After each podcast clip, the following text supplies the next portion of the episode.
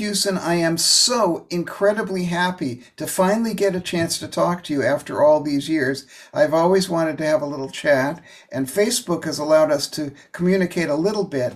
But now here you are in the flesh. All that time that I spent in England and I never got a chance to meet you, which is a tragedy of epic proportions. I thought you were Air-Edel when I was. You know, that's that's possible, and but I was I was only working there for a short period of time. Yeah. I I did a few jingles there, Hmm. Yeah, me too. but not Yeah. but not as many as I would like to have uh, from the lucrative point of view. Of course. It's like John Altman. I I only met him because I was very close friends with uh, Mitch Dalton, and okay, yeah. and so you know we finally met at one of Mitch's sessions, and but we never got a chance to spend much time together because we he'd be walking out of a studio date for Trevor Horn, and I'd be walking into a studio date. So Yeah. that that went on for years, and we actually only got to know each other uh, better when I was uh, when I was here. Although I did interview him for my book. Oh yes, I'm in there somewhere. Well, you got are a in couple there. of lines. I think I've got a couple of lines. Well, in fact, not only have you got a couple of lines, it you're mentioned because of a subject I really want to talk with you about now. McCartney was was you've got a long relationship with him, and I want to talk about that. But I really want to talk about this one thing of the long and winding road. The story is that he was totally upset and he hated the fact that there were, you know, he wanted the whole thing to be nude and naked and all that business. And and yet, in my book, what I say is, wait a minute. Paul McCartney used Richard Hewson on a lot of his stuff. He loved his writing, as he quite reasonably Mhm. should love your writing. yeah, yeah, yeah. And, and and so he wa the fact of the long and winding road that he was upset with, I say in the book, is the fact that it was done without his consultation, without his permission, not because he disliked the arrangement, the notes. It was Allen Klein, wasn't it, that came and hired Phil Spector to clean up, as he called it, the album. Right. And uh, Phil wanted, uh, in his usual way, a massive orchestra, which I love because I like big orchestras. Great fun to conduct a big orchestra. Why so not? I, uh, not being aware at all that Paul wasn't involved in it or didn't even know about it, I got on with the job. You know, it was a quick job. It was it was called in the evening and had to be ready with it by one o'clock the next day, which me, meant a long night. Then I just assumed that everything's cool and Paul was fine about it. And in I went, did the thing, didn't think any more about it. As, as you well know, you go away from an arranging session, you don't hear anymore until the record comes out or something. You get on with Yes. the next job and whatever it was. So I heard no more until this shit hit the fan, as it were. And Yes. Paul wrote the letter saying never told you know, oh, went mad and crazy, but he, he he didn't talk to me about it at all. So you you never talked about to him about it afterwards? No, we we have met. We worked again a few times after that, and he never said a thing. I never said a thing. I just left it. But I mean, to- you you guys were were old friends, really. Oh, old, Oh, yeah, yeah, You know, I mean, yeah, you'd known yeah. each other for for years and years before that. that's and right. so yes, I- it was. What I've always said with people is that his his up he was upset the fact that it all went on behind his back without Mm. his consultation, not because you had written anything bad. In fact, I've got to say that arrangement to me is one of the most wonderful pop arrangements because you do something which is really, you know, close to insanity. And and I say that because it's not insane, but you've got this beautiful line that you have the strings do. Oh yeah, yeah, yeah. Now, Yeah, good. The, good, the yeah, thing yeah, is, man, that is going on while Mm. he's singing. Yeah, And Now, I have always had a principle, which is Mm. stay out of the goddamn way of the singer as much as possible. And when I don't do it, the singer gets really pissed off. yeah, It says. "Hey, it's hard for me to sing over that." You know, yeah, it up a bit. But you, I guess, because Paul wasn't involved in the thing, were able to write this thing, and it's a brilliant uh, composition on its own. Because what I particularly love about that line is, it you play the motif ba ba ba ba ba ba, Yeah, right. and then yeah. you manage to do to use a very elegant way to go up the octave with it. Yeah, that's right. Well, well, very nicely put, very well analysed. But in, uh, I mean, I did that because uh, Phil Spector said, uh, "Can you put something in the second middle eight?" Because there was nothing, there was no vocal in the middle eight. Right, So what I did was I put it in there. Originally, left it out the first middle eight, but right. then I thought, as I remember, I think I thought, um, wait a minute, it probably needs, it could work behind the voice, which Yes. it did yes. and um, that's that's why it's there. I mean, I'm guilty of what a lot, probably a lot of uh, arrangers are sometimes overdoing it. Like, but my my hero, you see, was Nelson Riddle. He Of was course. he to me was my god, and still is. I still listen to only the Lonely, the Frank Sinatra. And so do I'm I. listening to it day. I listened to it last night, and I've listened to it for 50 years, yes, and I still hear things that are great. But absolutely. he now Nelson Riddle would put things behind the vocal that would you might not think would work, but he did. He did, and maybe that's stuck with me a bit. I don't know, but Yes. um, in this case, Well, it worked. Also i think you uh, in quite a few of your arrangements um you do this i mean in true love ways certainly for for cliff richard. And you've and quite a few of your other arrangements. You are unashamedly romantic. And and and in romantic not in the sense of the romantic classical composers but in the sense of sort of 50s hollywood film Mm. score. And you know you and i are a similar Mm. age. And the thing is we're we were both influenced by hearing all that nelson riddle Mm. billy may uh, you Mm. know all those Mm. robert farnon i'm sure you're a big sure, fan of sure, sure. Yeah, I mean, yeah. yeah. And so we I mean, I've always tried to throw that into as many of my arrangements as I can if it's Mm. appropriate. Yeah. And uh and so you you have a lot of stuff that's kind of like that, but I I've always found that that I don't know why that line works with the vocal. It of course Mm. it's a it's a wonderful piece of music without the vocal. In fact, you Yeah, could have written yeah. a whole orchestral piece based on that one line. And you, and you should Yeah. but Yeah, but but it shouldn't work with the vocal in in Mm. terms of the rules of counterpoint Mm. and you're a Sure. classical guy and i'm not i never studied Right, classical Mm. uh, Mm.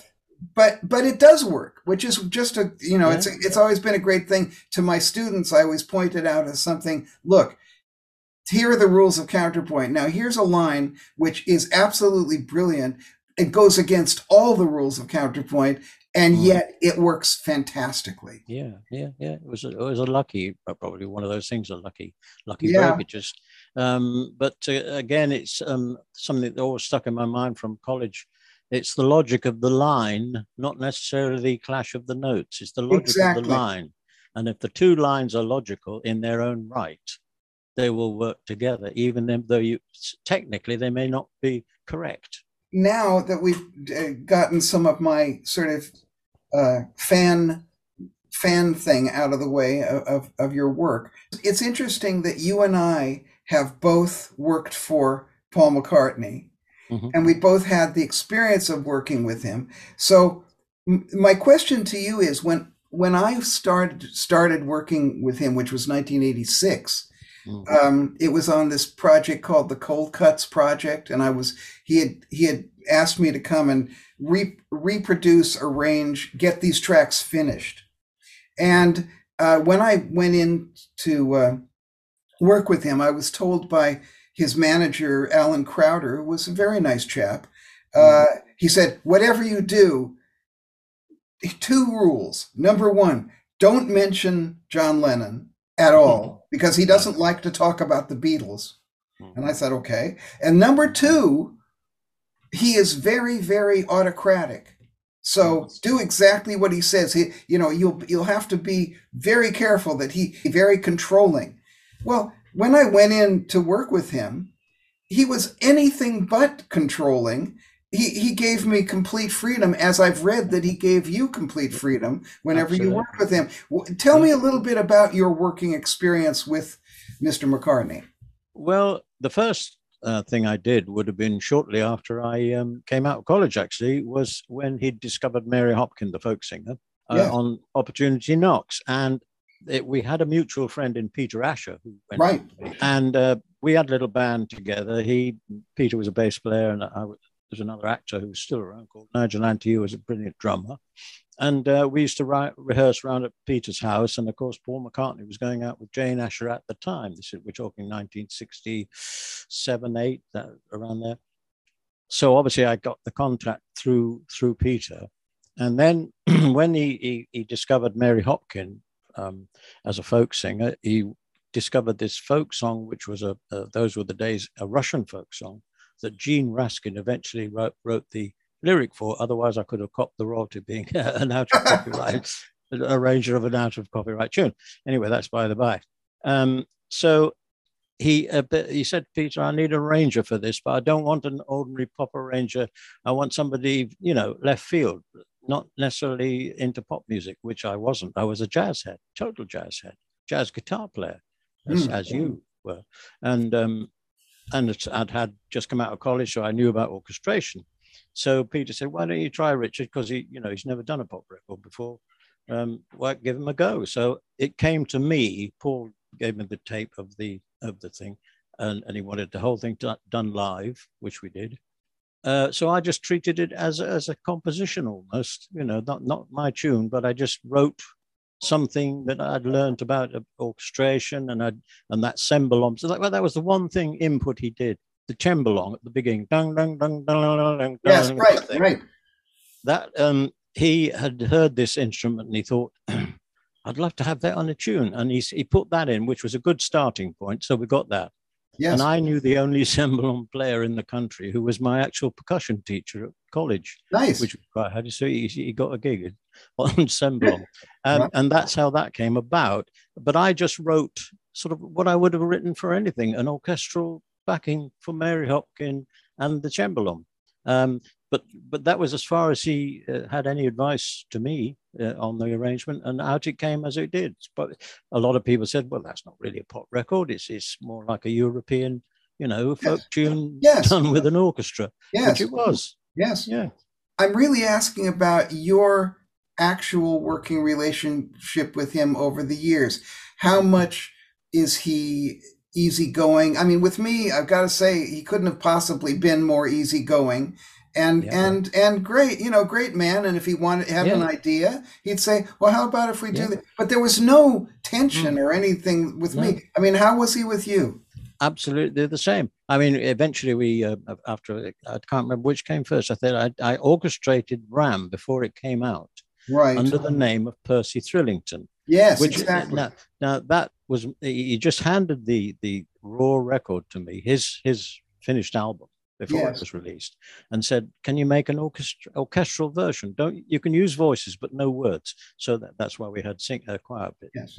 uh, but when it came to the recording absolutely as you say he would make a gentle suggestion but never a dramatic change of anything he right. would accept what i wrote um, right. And that's, that's the, my experience of all the things I ever did with him. You know, he would suggest maybe a bit less of the piano, a bit more of this, whatever it might be. Yes. Uh, but w- would never make a dramatic change in any of the actual arranging. Uh, yes. So with the Thrillington album, which I find very uh, charming, how did you record it? In other words, it sounds like it was recorded relatively live. I don't know if you recorded rhythm sections first and then the orchestration. Yeah, we did. We did. We did rhythm sections in the morning, strings and brass and stuff in the afternoon. And this that was basically. Basically, I think um, I don't know. Perhaps to do the whole thing live might have been quite a chore to do it in in, in one session. It, that's just the way it, it, was done back in the day. We quite often did things like that. I'm pretty sure you did. Sure. Do rhythm of the morning, strings in the afternoon. Sure, exactly, exactly. And it was some um, good old Clem Cattini and Herbie Flowers and and even. Um, uh, I was going to say that it sounded like Clem and Herbie, and I and here yeah, you confirmed it. Yeah because yeah, because yeah. you know of course listening on youtube and looking at it there's no credits or anything and basic and i also have to say you barely get a credit which is kind of weird because it says yeah. you know it says the artist is paul mccartney this is paul mccartney but you know you get a tiny credit somewhere but mm-hmm. it's really you've done absolutely everything on the record true i always thought um that was slightly a mistake, actually. Him doing the record and calling it this fictitious band leader, Percy Thrillington, um, and then sort of trying to car- create a character, putting adverts in the Evening Standard and all that sort of stuff. Percy is dining at the Waldorf tonight, yes, and all that sort yes. of thing. I think it sort of almost because everybody knew it wasn't Percy Thrillington, but they didn't know who it was, and they didn't take much notice of the fact that, yeah. that I'd done it. Now, I wasn't worried about that, but it just thought if he'd put it under his name, if he'd right. said this is um, such and such, the, the Ram instrumental album produced by Paul McCartney, it would have done a lot better, I think because yes. nobody took that Percy Thrillington thing seriously. Yeah. yeah. well, that's true. But I mean, and also, I mean, at, at the very minimum, you're talking about Nelson Riddle. Hmm. I, I was lucky to see Sinatra live twice, and of course, there's lots of him live on on YouTube. Oh, of course, yeah. every single concert, every song he said, and mm. that was by the great Nelson Riddle. And this is this mm. arrangement is by the great so and so. Oh yeah. He he always gave the and and the records on the front said, you know, in big letters, Frank Sinatra, mm. but you know, arranged and conducted by Nelson Riddle. Now, yeah, that's yeah. to me, that's the very least that could have happened with you because everything on the record is you. Well, yeah, I guess so. But in those days, I think um, well, I don't know, but even today you probably get less credit. But arrangers were very rarely credited. I sometimes got my name on the record label, which was quite nice, you know, yes. on the actual disc. Yes. But on the on sleeves, you might get a small uh, mention in the corner somewhere, yeah. but uh, not blown up into the skies or anything. Yeah.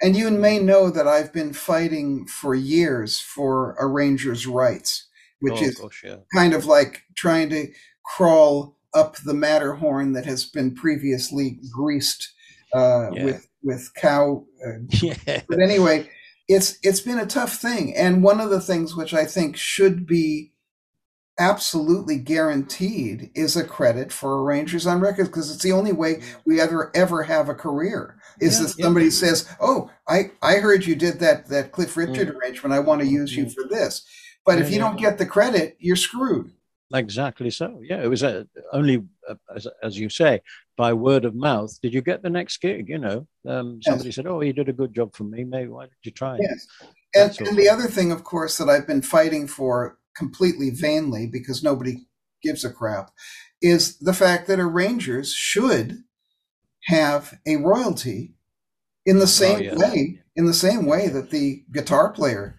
gets at least some performance royalty from it and unless you're conducting, you get nothing.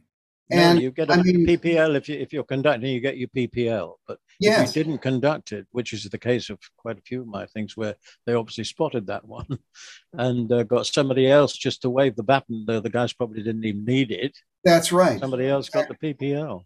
Exactly, exactly. Which is which is a, a tragedy of epic proportions again. Yeah. And how much do you think that impacts the life of arrangers, other arrangers that you've known, and yourself? I had uh, probably 10, 15 years doing arranging only, and that's why I started doing my own project. right. Basically, from that point of view, the fact that there was there was very little credit, um, and certainly no um, royalties or anything coming forth from records that had sold millions that I probably got 25 quid or whatever it might have been back in those days when yes. I started. On the basis of that, I started my own production from there. I mention in my book also that uh, George Martin, uh, who I didn't get a chance to interview personally because I talked to him and he said, "Oh, I've talked about this stuff way too much. Talk to somebody else." But but one of the things that I was quite shocked at is that for every Beatles record that he did, and of course, you know, mm. let's give some props to George Martin for being a brilliant arranger. Mm. Um, he got 15 quid. Yeah. That's what he got paid right. for, for each, you know, for every Beatles record. That he got, that's yeah. what he got from EMI. Not only that, when he did All You Need Is Love, mm. they got sued because he used bits of other tunes at the end, like In the mm. Mood. Mm, and yeah, yep. and and so he personally had to pay that because EMI said, mm-hmm. "Well, it's your cho- it's your arrangement. Well, You're not paying for it." You know. Oh my god! Yeah. Yeah. Yeah. well, it, I, a, a story I heard too about Nelson Riddle, going back to Nelson Riddle, but for years working with Sinatra, he got what they called scale in America. Yes. You know, the Musicians Union, I don't know what the scale was, but it wasn't much. Crap. It took a long time before he started to get royalty. Yes, it is a great tragedy. And, you know, I have a little rant at the end of my book about arrangers' rights. But, you know, no matter how much I rant, and I've tried through the organization here in uh, LA called ASMAC, but I don't think anything's going to be done. Here's another thing I want to talk to you about because you mentioned it that Mhm. you started your own thing, and boy, did Yeah. you. The RAH Band. Now, I am wearing my silver jacket just in a kind of an echo of your Oh, silver. Outfits. Yeah, Which I was was, a hoping bit, you that might was a wear- bit of turkey foil, with a Well, bit of turkey foil actually. They Well, sellotaped on me. yes, yes. I was hoping you might wear the jacket for the interview. Yeah, but- I, I've lost that uh, jacket. I wish I could. Have you? What a tragedy! And and that outfit with the um. Yeah. uh, arthritis. I can't. Yeah. yeah, so, so tell me a little bit about forming the band and and how that came about and that's yeah, well, uh, as I say, um, from '68 till probably mid '80s, a lot of arranging for a lot of people. But um, I was also jazz head. At the, that was really my beginnings, and never left me. And I had my orchestral training from college, and I thought I really would like to do some of my own music, not tart up other people's music. Not that I didn't enjoy it; I loved it. I mean, I really loved it, arranging for lots of different artists. I met a lot of people, worked with a lot of lovely guys, and and it's great fun to conduct a big orchestra. So I loved all that, but I really wanted to make my own tunes, you know, and I'd never written a pop record in my life. So I had, um, I was a guitarist, as I said, so obviously I could play on the, the, the bass guitar, so, and I've got a keyboard. I had a very nice old Hohner electric piano, one of the very first ones. It really heavens. machine. And um, so I think, I thought one day, right, um, I'll have a go, you know, um, at making a record with my experience uh, of what I think is a pop record. So I wrote a little thing which was basically a brass tune on one note, and I added the other bits later, which is da da da da da da da. Not very original, but I thought of that and put and I built it um, using my guitar and my bass that I could play and the keyboard. But there's not a synthesizer on it. Many people have said, "What a great synthesizer you had there," but I didn't use any. I didn't have a synthesizer in those days. So what I did was I put the electric piano through a, a guitar pedal to get Yes. that wah, wah, wah sound. yes, it And that, was. that was purely an electric piano through a guitar pedal. And the lead voice, which was a really thin, tinny sound, again was was an electric piano through a guitar pedal. So Yes. the whole thing was built in my bedroom. Uh, so I was probably one of the first bedroom bands, but um, done done on a on a four track machine, which I then took to RG Jones studio in Wimbledon. Yeah. I know it well. Yeah, and um, dubbed on some brass and drums. And um, lo and behold, I got my first pop record that I thought was great, but nobody else did. And it took a long time to get it released. I think I made it in 60, uh, 74, and it didn't get released to 77. Some, somebody obviously, thank goodness, saw the light and put it out in the clubs, and it crept up the club chart. It, it became a club hit before it was. Yes. hit. And then eventually crossed over and, and got onto Radio One by miracles and was, was a was a bit of a hit. So Mm. then I thought, oh, this is a new direction. I carried on doing the arranging, but um, I was doing my own bits as well. And I, then I got really hooked on the jazz funk thing, which was going on in London about Yes. mid eight, uh, early eighties. Yes. And I got into that because being a jazz head to, to that. And then Sure. the great Ray Worley, sadly no longer with us, and, and the great, uh, both excellent musicians, Barry D'Souza, Yes. and we formed the little jazz funk band. Still called it the RAH Band, but that was the that was basically how how the jazz funk period went. I did a, a couple of instrumentals which also made the charts, not not high, but they made the charts and did very well in the clubs. I did better in clubs than I did crossover uh, charts, really. And then I thought, what about trying to put a vocal on it? So if I can make it, you know, a bit more appealing across the market. of So course. I wrote a little tune and I, I didn't have a lyricist, so I just made up some words like very simple, come with me. Oh, that sounds all right. That'll do. And Yeah. I just sat in the bath one day and wrote wrote to a track I'd written, jazz funky track. I didn't have a singer. So my then wife, who's a brilliant musician, still a brilliant pianist, can sight, sing anything. You can fly shit on the paper, and I wrote these simple words, and I said, um, "Put down your duster, dear, come through, and just do this demo for me because I've got to try and find a, a singer who can, um, you know, come and do it." And she, and she came and said, oh, "Well, I can sight sing it for you, but I can't sing, but I'll sing it as you've written it." Which Right. Did, and she did, and it came out very naive, but um, very, very charming in a way Exactly.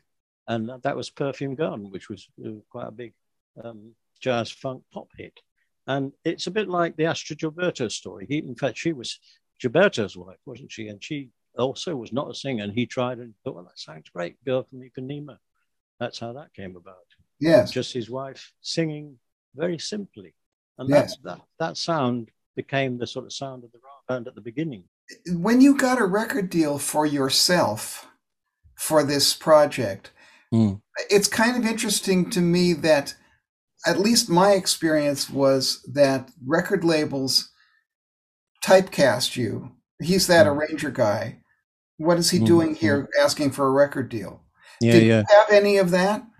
Yes, I did, but um, I suppose um, the crunch because it came out of left field. They they weren't expecting anything like that.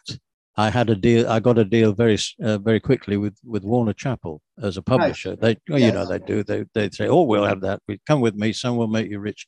Well, Yeah, yeah. but um, a little aside, I've never had a publishing deal that ever did anything really No, at all, no. except wait till you get a hit and then say, "Hey, hey, great, well done, we did that for you." But Yes, that's right. Yes. So that's how the, I got sort of launched into the music biz side of things, which I'd never uh, touched before at all. Actual the business side. And at that Not- time, did you Mm. have to get a manager or a lawyer or what did you do? It was a manager, but he was more of a guy who just helped me out because he was in the business and I didn't know anything about music business, being a muser, as, as probably most session musicians don't. They just get on with the job and don't know what goes on behind the scenes. But this Yeah. guy worked for um, RCA, I think it was, Right. and he he sort of handled me, uh, or was the go-between between me and the record company. Though I had to sign a deal, of course, which um, Right. proved fruitless. But there you go. Right, right. Well, I mean, I'm you know I'm happy that it all went swimmingly for you, and and the RAH band became uh, a kind of a uh, well. Not only did you have some hits, but it also had, uh, I think, a, a, an interesting influence on that whole jazz funk uh, Mm, movement. You know, it wasn't yeah. it wasn't a million miles from say Shakatak or you know Mm, that kind mm, of thing. Yeah, Shakatak were, were brilliant as well. They're still still touring now, forty Yes, years they, on. they are. In fact, with the last time I was in London, uh. I saw Bill Sharpe, who I did a lot of work. Oh yeah, yeah, and yeah. uh, he's a great guy and and, and a great musician. And uh, Yeah. I'm I'm glad they're still going because it, yeah. it, was, it was nice music. And um, yeah, uh, Well, the RAH band actually is going to have um, under the direction of my son, who is a brilliant musician, much better than me. Um, I believe you have a brilliant musician son as well. yes, Uh, he is he's taking over the the project and is is preparing for a gig at the Jazz Cafe next next uh, summer, wow, where we he'll be going through the back catalogue and putting a band together and playing playing the old RAH band uh, catalogue. Uh, so there's life in the old band yet. But he's That's uh, great. yeah. Yeah, That's he's great. he's scoring it all out, so good on him. But I've told him it's your baby. I'm not coming. I've never played live since I've been, as a jazz guitar player. Obviously, I used to play in Ronnie's and places like that. Yes, but I haven't ever played taken the RAH band anywhere. right. So he's going to have a he's got a thing on his plate there to, to deal with. But um, I'm Well, that's great, that. though. That's fantastic. Of course, just on a personal note, both of us have this wonderful uh, gift of having a son who has gone into the same field, and Mhm. uh, Yeah, and and I feel the same way. I mean, he sits down and plays, and I'm just thinking, Yeah. you know, Yeah. it's it blows my mind. So yeah, uh, me too. But I think you see, um, it's probably that in our day, um, when we wanted to, for instance, copy a riff or, or learn a tune, you had an old Grundig tape recorder and you had to run the tape back and play it over and over, try and learn it that way. Nowadays, kids got digital, click, click, and they're there, and they can. I remember seeing, watching Dan sit at the when he was a kid, where, where you know, with a CD player playing Keith Jarrett solo or something, just going clicking back, and he pick it up very quickly. yes, if we yes, tried and done that with an old tape recorder, it would take forever. yes. And I think Well, it's education. Digital education has changed the techniques of, of kids today. There's some brilliant musicians out there. Yes, and indeed, and indeed, songwriters. I know. I mean, a lot of the time, I get this when I go to uh, maybe dinner parties of, of, of my generation, uh, uh, and that, and you say, "What do you do?" Oh, do I write pop music, or I write records, or write music, or something. And they say, "Oh, yeah." They, of course, they don't write them like they used to, and I say, "No, they're much better now." well, yeah, I don't. I don't think it's a matter of better or worse. I just think no. that uh, you know times yeah. change the zeitgeist is what the zeitgeist is, and that's why it's exactly. the zeitgeist. Yeah, so, and every generation, every generation has its talent. I mean, sure, there's, there's some brilliant. I mean, look at Bruno Mars for goodness' sake. Right? No, brilliant what talent there. What a talent! They're, what a talent! I mean, yes, not very many people get a chance to hear it from somebody who has worked with somebody who is infamous, and that infamous person is Phil Spector. So I'd like you to tell me as much as you can about the experience because we've touched on this subject, but th- this guy, I've read interviews with him, but you are the only person I can ask to say, what was he like to actually work with? It wasn't, you really had very little contact with him at all. When I met him uh, getting the instructions for the Long Winding Road, he said he wanted an orchestral arrangement for this track. Now, back in those days, I thought he said he wanted quite a large orchestra, and I sort of didn't think he wanted the size orchestra he did. I mean, back in my day, um, for na- normal sort of string overdub, probably be six violins, four violas, two cellos, or something. Anyway, so I started on writing the score, how to do it pretty quick at that sort of level. And the phone rings. Hey, Richard, here I want I want uh, 22 violins. Oh, okay. and I want a big choir okay, yeah, yeah. Doesn't sound like the Beatles to me, but I'll do it. And uh, yeah, what else you got? I want a harp. And I thought, what harp? Well, never mind. I, I like writing for big orchestras, Phil. I'll do it. And that was basically the only thing I ever he ever communicated to me. Then we got to the session, and there were so many musicians there. I've never seen some, and I think they ran out of music stands or something. It was in EMI number one. He went into the control room with his henchmen with their fedoras on. It was all a bit frightening. And he went in there, and I didn't even see him. He, he never came out. Never. So all he would do, in the take, and we did take after take after take. Oh, yeah. Say, okay, give me another one. Okay, give me another one. And it went on like that until I think it was first of all the engineer. What was his name? Bowen. Uh, somebody Bowen. Pete Bowen. Um, I said, I've had enough. I'm going home. and so I thought, right, that's the end. I'll, I'll go home too. But Phil never really, never came out, never shook my hand just he just um, stayed distant, completely distant. And at the end, that was it. I went home and never heard any more until the record came out. So really, I have no experience of working directly with him. Wow. Yeah. From from what I've heard from other musicians who worked with him, he was similar or or else he was, you know, completely raving and uh, whacked out on various substances which yeah. are probably illegal in in uh, Poland. But yeah, he was he was certainly a, a strange human being. Um, and uh, and also I talk about in my in my book the fact mm. that this wall of sound that he is famous for and gets credit for was actually invented by his arranger Jack Nitzsche, who is one of my yeah, one of my yeah. favorite pop arrangers of all time because he was mm. so innovative. Before Nitzsche was working with Phil Spector, he was already using the Wrecking Crew hmm. musicians. He was hmm. already using Gold Star Studio with their hmm. famous echo chamber. He was also already using things like three timpani, four pianos, three right. guitars. He was doing this multiple thing and double choirs. He was doing yeah. that all. Be- if you listen, he did a he did a record for, uh, believe it or not, Doris Day which is yeah, just right, yeah. huge. Yeah. So the guy who invented the wall of sound was Jack, not Phil. And mm, but luckily they became they were friends. You know, they were mm. both as weird as each other, I believe. and so Jack Nitzsche always said, "Well, I don't care who gets credit for it. You know, mm. I'm happy to just be on the session." So, but but it's an interesting thing from an arrangement point of view. First of all, I love your arrangement of True Love Ways it's again unashamedly romantic and and, and slushy, and I love that. Everybody who I know, I haven't had the pleasure of working with Cliff, but everybody who I know who's worked with him said that he's absolutely charming. Absolutely charming. Yeah, we did that concert at, at the Albert Hall, my one and only time I've ever stood up on that famous podium right. and conducted the London Philharmonic Orchestra, right. which was amazing. I mean, that's yes. you know something you never forget. On that record, he played one of my favorite arrangements of mine, which I'm proud of, is a song that I originally did with Clifford T. Ward, a very, very quiet, very shy songwriter, but brilliant. And he died young again. I'm afraid so many of these guys die so young. Anyway, this is called Up in the World. It was with just with Cliff and his voice. Cliff Richard, uh, sorry, Cliff uh, T. Ward originally, and Cliff liked it. Funnily enough, Cliff Cliff.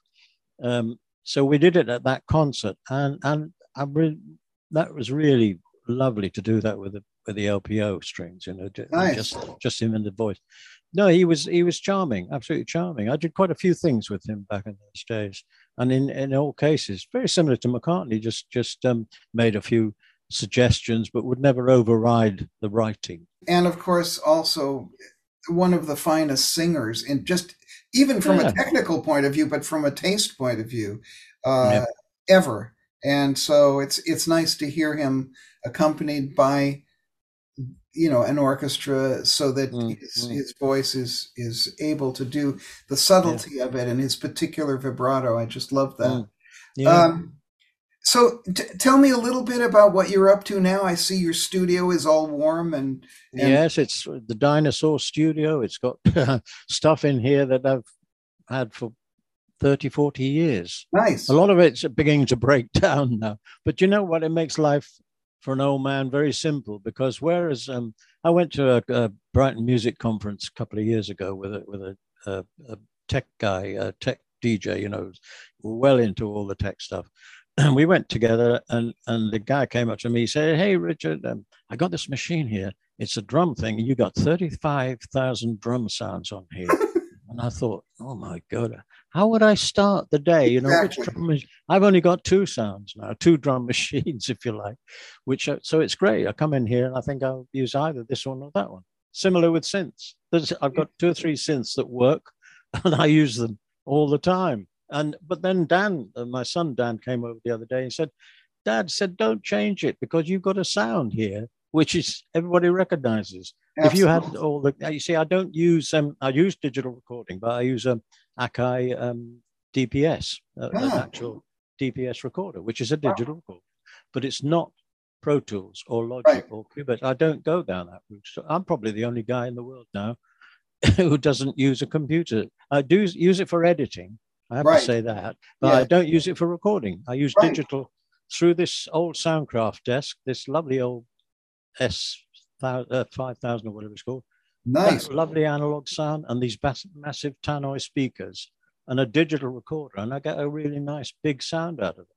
But I'm not using Pro Tools or like anybody else.